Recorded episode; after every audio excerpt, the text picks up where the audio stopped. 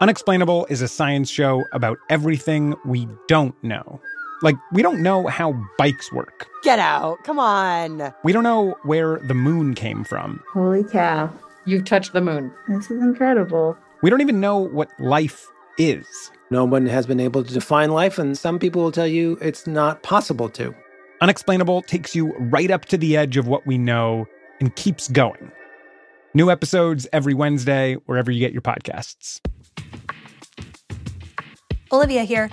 I want to tell you about a new podcast from Axios called One Big Thing.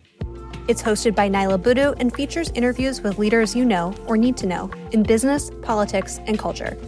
Each week, you'll hear one big conversation on the trends shaping our world, from people like Surgeon General Vivek Murthy, technology reporter Ina Fried, and chef and humanitarian Jose Andres.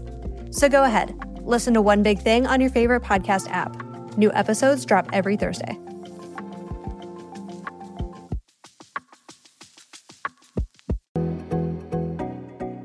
Hello, and welcome to Bio Eats World, a podcast at the intersection of bio, healthcare, and tech. I'm Olivia. And I'm Chris. Today's episode features A16Z Bio and Health General Partner Julie Yoo in conversation with Dan Rosenthal, a provider network expert who's been a leader both on the payer and the provider side, and who is now an advisory partner for A16Z Bio and Health. Julie and Dan got into the 101 and 201 of provider networks as well as detailed tactical advice for digital health companies looking to enter a network. And so I think that the way to get into the network is to be nimble, to make sure you lead with your value proposition. And, you know, if you know somebody at the payer, the medical director, or if you have a relationship or contact the local network contracting team, you know, there's a lot of different ways to get into the network. They also talked about the future and how AI could theoretically completely change the way networks are constructed. And could we create a network that, like you said, is on demand? So, could you create a marketplace where you connect patients with providers in a way that would would have all of the same performance characteristics of the networks that we've been talking about, but to do it in a much more modern way that was more customizable and just work better for people. So let's join Dan and Julie as they discuss the present and future of provider networks. You're listening to BioEats World from A16Z. We're really fortunate today to have Dan Rosenthal, who has been on both sides of provider networks, both as the CEO of one of the regional plans at United Health Group, which is the largest insurance company in the country. It's a behemoth. And then prior to that, Dan was at uh, Baptist Health in Florida on the provider side of provider networks. Um, and so has a really unique purview from being on both sides. So thank you, Dan, for being here with us today and uh, excited to dive into this conversation. Awesome. Well, let's start with the basics. What is a provider network? Why do they exist? Where did they come from? And I think also very keen to hear do, did you view provider networks fundamentally differently from the plan side versus the provider side? And, and what would be some of those differences? You know, if you think about how you get your health care, or how your family gets your health care, or if you're running a company, how all your people, all your employees, and all their families get their health care. Where do they go? And you are going to try to organize a collection of of all of those care providers, all those access points into a network, right? I don't want to use the word network to define network, but you know, a collection and and to do that in some kind of a thoughtful way. So that's really what a network is, a provider network.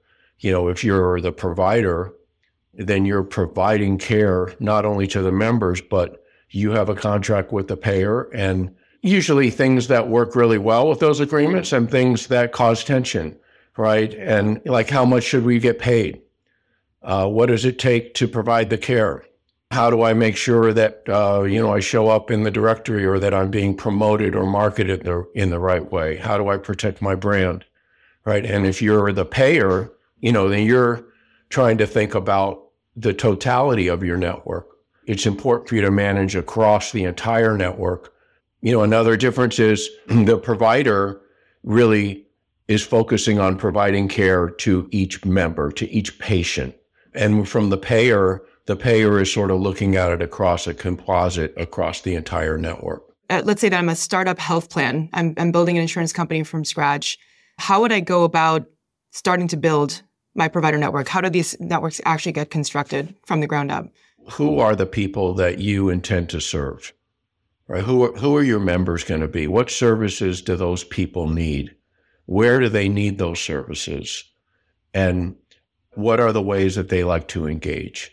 And so you try to understand that, right? So, for example, let's say that you're building a network and your business is going to be Medicare Advantage, right? Or let's say that your business is going to be focusing on uh, individual individuals who want to buy insurance completely independent from from their employer, right? Or maybe it's a Medicaid plan, or maybe it's a special needs population. So you start to think about the different populations and what are the health services that they need. And then you say, how do I identify providers of care that meet those needs?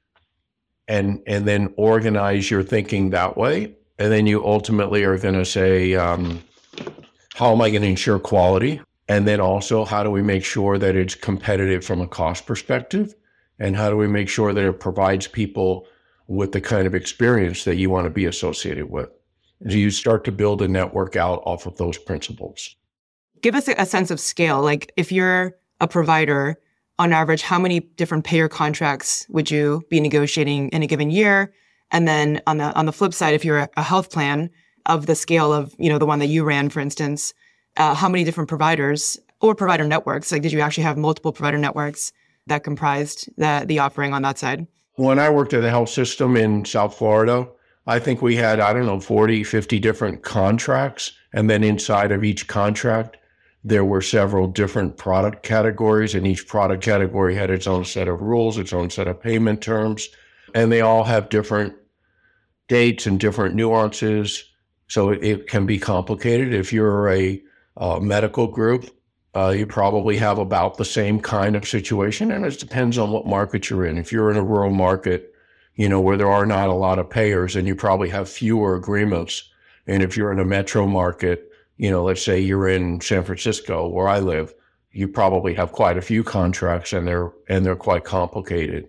When I was with the payer, when I was at United, we had more than I think 75 different networks that we operated there's probably more now, right? Because a lot of customization around what kind of a network serves whatever population. Sometimes you have an employer that wants a specific network, and so you create a specific network around a particular employer. So it's quite a few different networks. And then inside of each network, be thousands and thousands of contracts.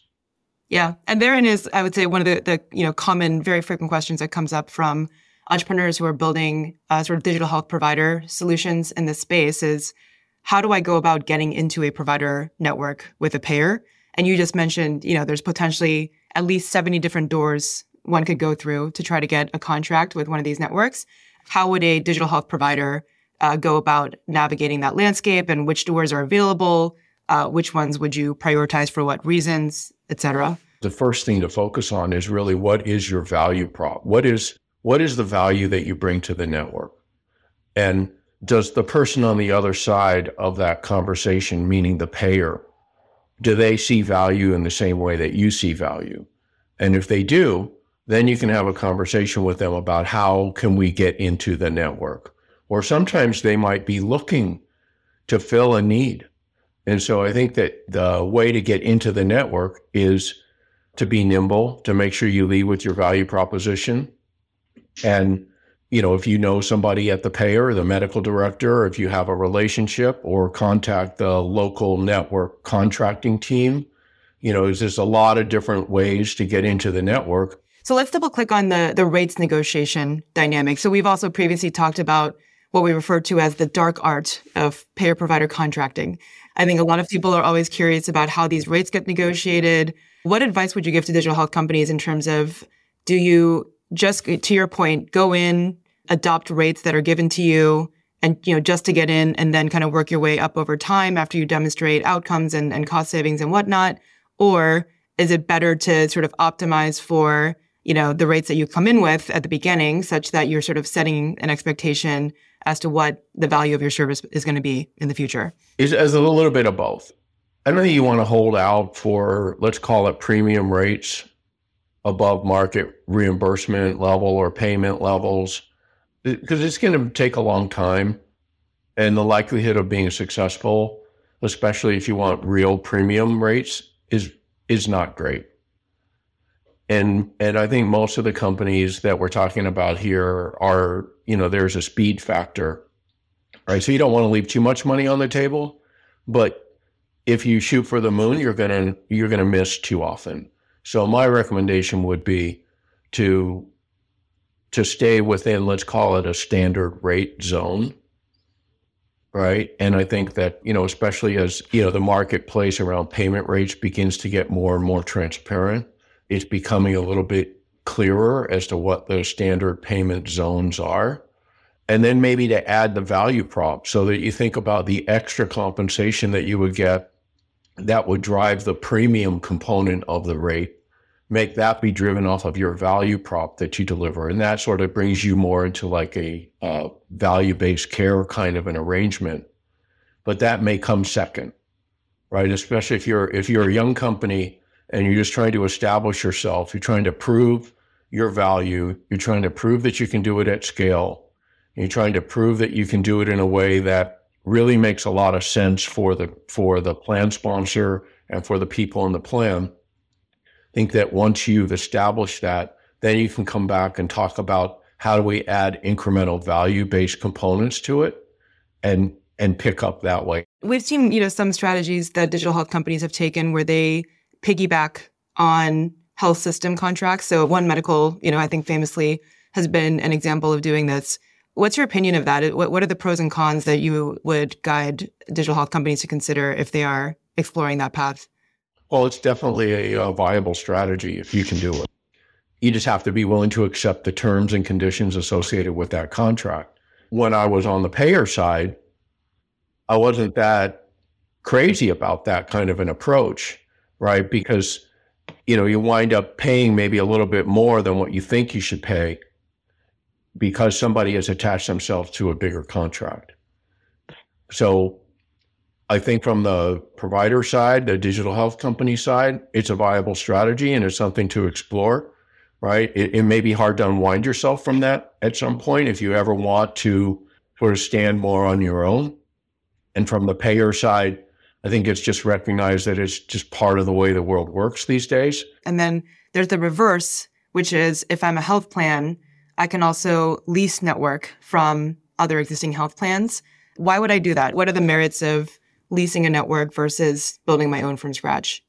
Yeah, so sometimes you do both. Sometimes you build your own from scratch and then you lease a network which, you know, in in in the business is called a wrap, right? So how do you wrap a bigger network around your network in order to close off gaps that you might have? if you're starting up, if you're a brand new health plan, right, then you know it's expensive and time consuming to create your own network. And you may not have time to do that. You may want to lease someone else's network to give you speed to market. And ultimately, you probably are going to want to build your own network. TPAs, for example, third party administrators that administer self funded benefit plans for employers you know, many of them lease a whole slew of different networks. And then they blend those networks together in ways that meet the needs of their employer customers. And so it just depends really on what your objectives are. And we've seen that there are, you know, there's there's some tactical trade-offs to leasing as well in terms of visibility into, you know, the granularity of those individual contracts and whatnot. Let's move to network 201 and get into some of the more complicated topics about networks. So one of the you know sort of evolving dimensions of healthcare is what is a provider, right? So we have we already mentioned virtual providers. There's evolving scope of practice with existing providers like nurses and pharmacists. We've seen a lot of expansion of scope in terms of the types of services that they're taking up. How has that impacted the way that provider networks get designed? Are you seeing examples of sort of emerging pockets of new types of providers that come in and out of these provider network designs? there the whole area about virtual care is exploding. And so how do we make sure that that network that we're building is keeping up with that? If you were responsible for a network, you would want to make sure that in order to stay competitive, this concept of what is a competitive network is is dynamic and it's very important because there are other plan sponsors, there are other payers that are out there competing with you. And so you need to make sure that your network is competitive. And so if if the people are wanting to get their health care either from a particular provider or through a particular avenue like virtual, then you're going to need to make sure that that your network includes that.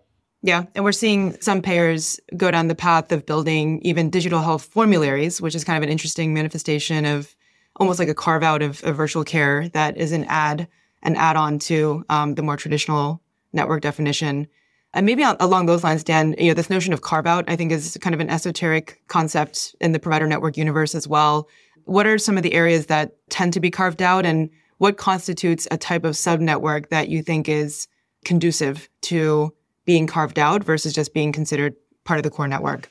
Usually, a carve out is around a type of service or a component of the service, let's say like an implantable device or a high cost drug, that is carved out, meaning it's not part of the basic agreement and it might be treated differently inside of an agreement or the way you're talking about it, Julie, is you can create a whole different network. You know, two classic examples, you know, one is how you receive your pharmacy benefit different from your medical benefit. In a way, the pharmacy is carved out from the medical agreements, you know, or uh, behavioral health, right? So the classically that behavioral health was a carve out, meaning that people bought a behavioral health arrangement separate from their medical. And of course, now, you know, we all have come to the realization that those need to be integrated right? And and to treat people as a whole and not treat them separately.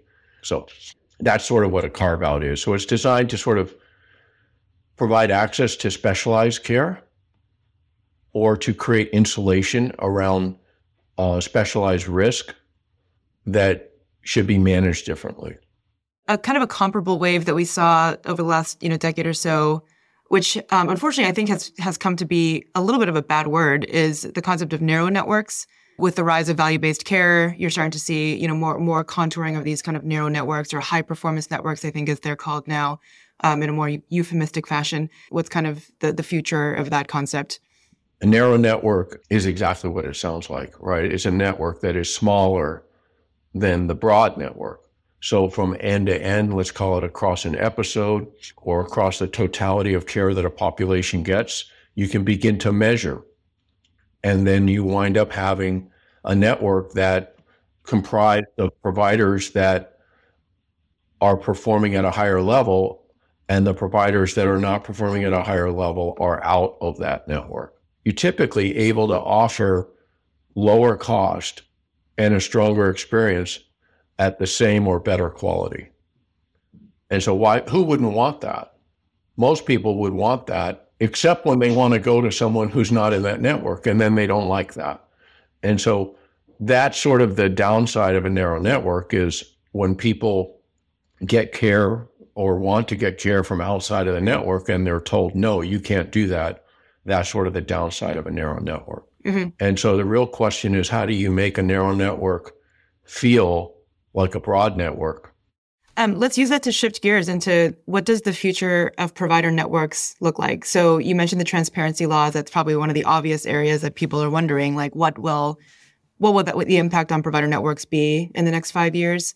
How would you articulate your your bear case and your bull case for how the new price transparency laws will impact the way that provider networks get both designed as well as negotiated and and contoured in the way that you just described? Yeah. So I guess my bear case is that the data just becomes so big and so unwieldy that it just turns into like a sea of meaningless stuff and it just falls on its face. My version of what's going to happen is going to be that the data will become more and more mature, that there'll be less and less noise associated with the data, that there'll be more and more compliance associated with it. And the data that we're talking about is all those contracts that I talked about, you know, earlier, you know, whatever, uh, thousands and thousands, hundreds of thousands of contracts, all the different rates, right? That that information gets put into a massive database and then it gets digested and organized in a way where you can look at episode cost. You can look at risk adjusted expectations around what different things are going to cost, either on a unit basis, on an episode basis, or across a population. And people will be able to be much smarter about managing costs. And there'll be less variability in the marketplace. I mean, today, I think that the average person would just be shocked at the amount of variation that there is, you know, for for any service. And I think that that variation will come down a little bit, will collapse. It will improve the trust of the system, and it's going to make the system work a lot better. Another version of what people talk about uh, with regards to the availability of this price transparency data is this notion of networkless health insurance products where because you know a priori, you know, a range of, of pricing uh, that could be applicable to a given set of services, you can use that data to do sort of on demand or ad hoc negotiation with providers, um, with the value proposition to the provider being that, you know, we'll guarantee you a price on the spot. So there's no revenue cycle component. You don't have to file a claim. You just get paid in real time, essentially. But at the absence of sort of uh, long-term predictability on you know the stream of revenue that's coming into your practice because each negotiation might be ad hoc or atomized. Do you have any thoughts on that? It's definitely something worth shooting for. You know, these networks that we've been talking about, you know, they're designed to meet the average needs of a population. And so it's not designed for you. And so that's the disconnect. And could we create a network that, like you said, is on demand? So could you create a marketplace where you connect patients with providers in a way that would would have all of the same performance characteristics of the networks that we've been talking about, but to do it in a much more modern way that was more customizable and just work better for people. It's a very exciting opportunity, but it is going to take a much more modern technology approach to be able to do it at scale right? Mm-hmm. So think about if you call, you know, your friend who is in the healthcare business or your doctor, they can they can do this for you on a one-off basis now. But that's not what we're talking about. We're talking about how do you do it at scale across an entire region or across an entire country for a subset of people like like mm-hmm. everyone that's in Medicare Advantage right? Or everyone that buys their insurance through a public exchange, or everyone that gets their insurance from an employer. How how can we accomplish it for that size of a population? So, last question, Dan. Thinking super big and super crazy, what additional predictions do you have about you know future ways that provider networks might evolve in our industry? I sort of am enamored with the whole marketplace idea. You could have a marketplace that operated in a very technology first way that connected patients, families, plan sponsors, providers in a way that doesn't exist today. It provided very high quality.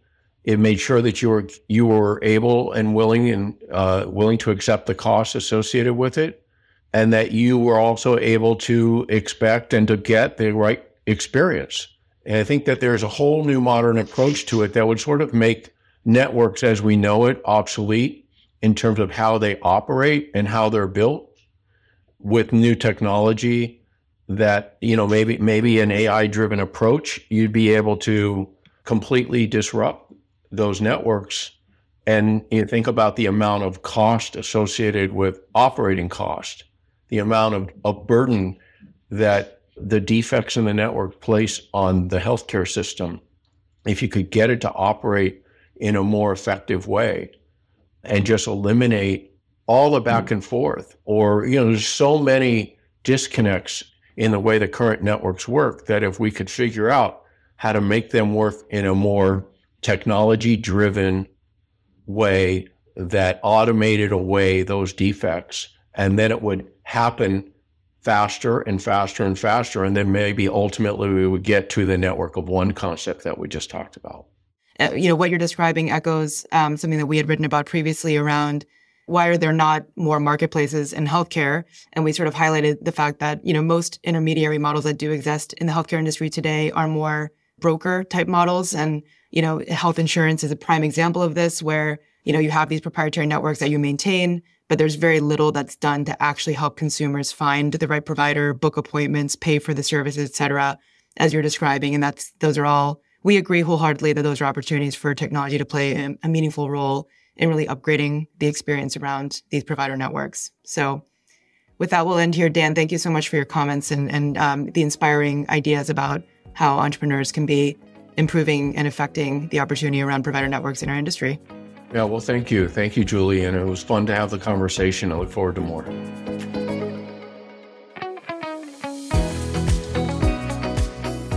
Thank you for joining BioEats World. BioEats World is hosted and produced by me, Olivia Webb, with the help of the Bio and Health team at A16Z, and edited by Phil Hegseth. BioEats World is part of the A16Z podcast network. If you have questions about the episode or want to suggest topics for a future episode, please email bioeatsworld at a16z.com. Last but not least, if you're enjoying BioEats World, please leave us a rating and review wherever you listen to podcasts. The content here is for informational purposes only, should not be taken as legal, business, tax, or investment advice, or be used to evaluate any investment or security, and is not directed at any investors or potential investors in any A16Z fund. Please note that A16Z and its affiliates may maintain investments in the companies discussed in this podcast. For more details, including a link to our investments, please see a16z.com/disclosures.